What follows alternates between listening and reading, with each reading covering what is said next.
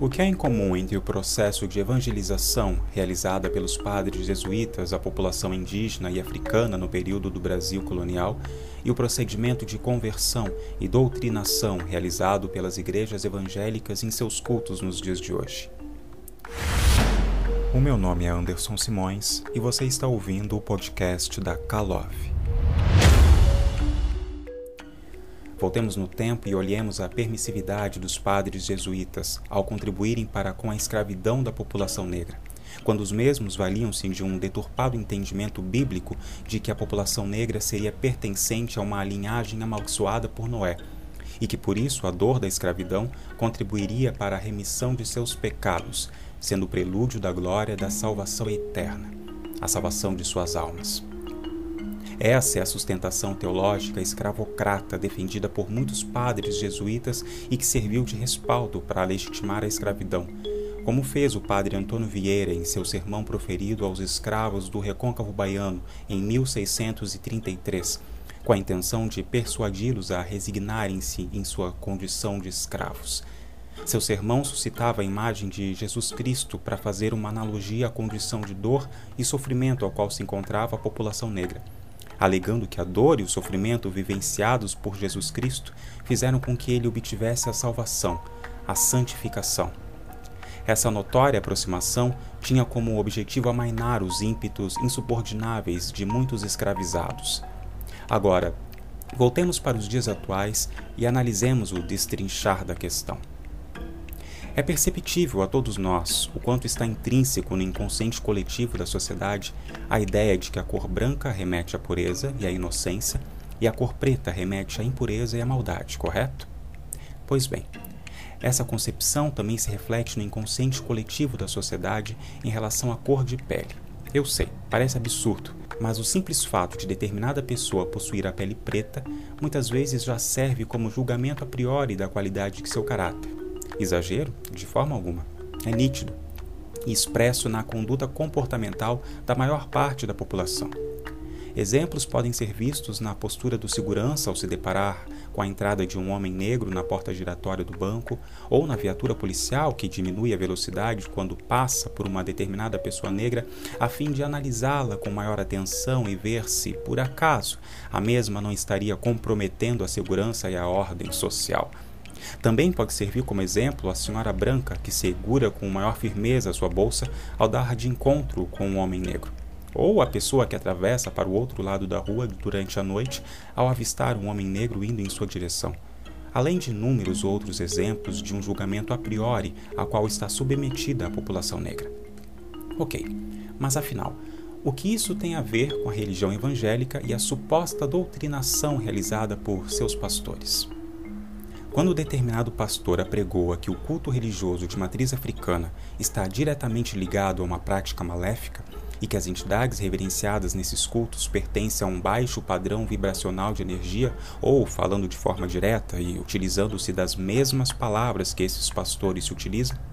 quando eles dizem que determinado culto é uma referência ao diabo ou que a própria entidade reverenciada é o próprio, eles estão, na verdade, contribuindo para a desumanização da comunidade negra que cultua e reverencia essas entidades. Eles estão demonizando o culto aos orixás e fazendo jus ao entendimento deturpado de que tudo que é próprio e oriundo da ancestralidade africana, portanto, da população negra, é amaldiçoado. Sua religião é amaldiçoada, sua cultura é amaldiçoada, seus costumes e rituais são amaldiçoados, seu samba, seu carnaval são amaldiçoados, sua cor é amaldiçoada. Tudo isso nem sempre se dá de forma tão explícita e direta, mas a conduta de grande parte das lideranças evangélicas, mesmo que de forma subliminar, tem por objetivo a desvalorização da cultura africana,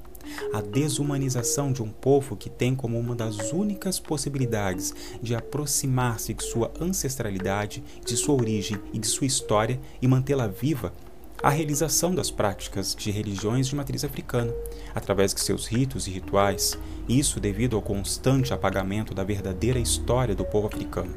História essa que constantemente é relegada ao esquecimento, ou então permanece sendo considerada majoritariamente sob a ótica do branco e deturpada através de seu olhar, que até pouco tempo, não mais, era o único responsável por disseminar o ensino da história dos descendentes africanos em solo brasileiro ao restante da população. Então, embora existam grandes estudiosos, homens negros e mulheres negras, que empenham-se na luta para com que a história do povo negro seja contada de forma fidedigna e valorizada em seus costumes, ainda é através das religiões de matriz africana que se é possível conhecer com maior fidelidade a história desse povo. E quando uma liderança evangélica demoniza tais costumes,